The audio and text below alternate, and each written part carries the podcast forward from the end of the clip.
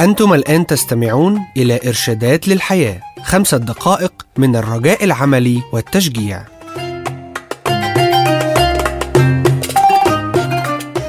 عندما يكون اتباع ما يشتهيه القلب يقود للدمار. اتبع أهواء قلبك وكل ما تشهده عيناك ولكن اعلم إنه بسبب هذه الأمور كلها يأتي الله بك إلى كرسي القضاء. سفر الجامعة إصحاح 11 والعدد 9 وقعت هذه الحادثة التي سنرويها في منطقة تسمى يزرعيل في إسرائيل حيث كان لواحد من المزارعين كرم كان قد ورثه عن أبيه وكان الأب قد ورث الكرم عن أبيه أيضا. الكل كان يشهد بمدى حلاوة العنب الشهي الذي ينتجه هذا الكرم كنتيجة للعمل الشاق والدؤوب الذي كان يبذله هذا المزارع في العناية بكرمه هذا المزارع الذي كان ينتمي للطبقة الاجتماعية المتوسطة من المجتمع. لقد كان نابوت المالك لهذا القرم يشعر بالفخر به أيضا وعن حق وكانت كل العروض التي تقدم لشراء الكرم يرفضها بلا تردد. حتى ذلك العرض الذي قدمه أغنى رجل وصاحب أكبر نفوذ في البلد.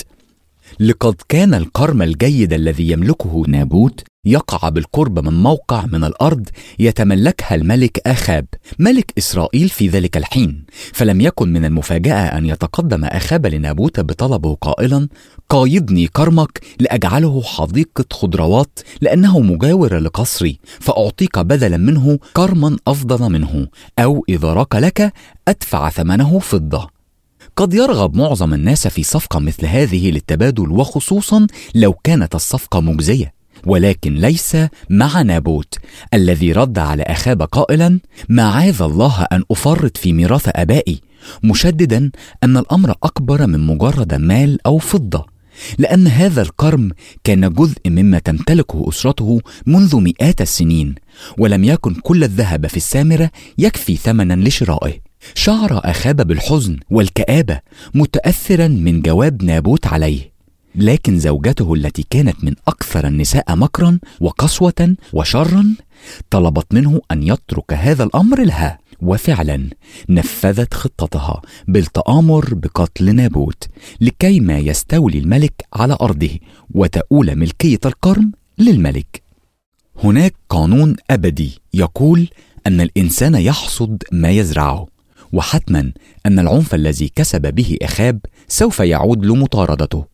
فقد خسر حياته عندما أطلق أحد المحاربين سهما على مجموعة من الناس أصابه بمقتل بين الدروع التي كان يرتديها حيث كان يحاول الاختفاء بين مجموعة من الجنود كأنه واحد منهم.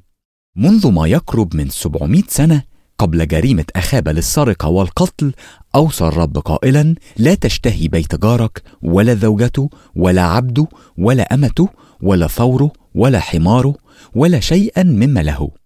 ولا يقدم أي استثناء لا للأغنياء ولا للملوك والحكام أو الرؤساء. وصايا الرب تنطبق على الكل بالتساوي وبلا استثناء وفي كل مكان.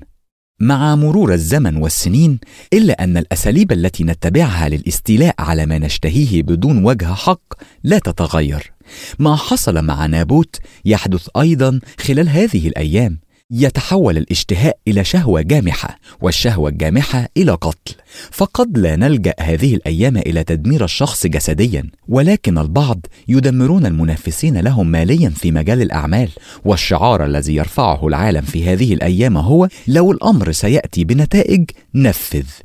لكن الرب يقول اتبع أهواء قلبك وكل ما تشهده عيناك لكن اعلم أنه بسبب هذه الأمور كلها يأتي الله بك إلى كرسي القضاء. بغض النظر إن كان يمكنك أن تظفر بما تشتهي أم لا لن يكون هناك فرق. إن كنت تشتهي كرم جارك أو زوجته أو الموظفين العاملين معه ليس هذا هو لب القضية إنما القانون ما زال قائما والذي يقول لا تنخدعوا إن الله لا يستهزأ به.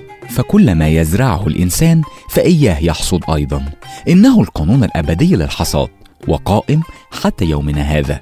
استمعتم إلى إرشادات للحياة. للحصول على معلومات أكثر اتصل بالمحطة التي تستمع إليها.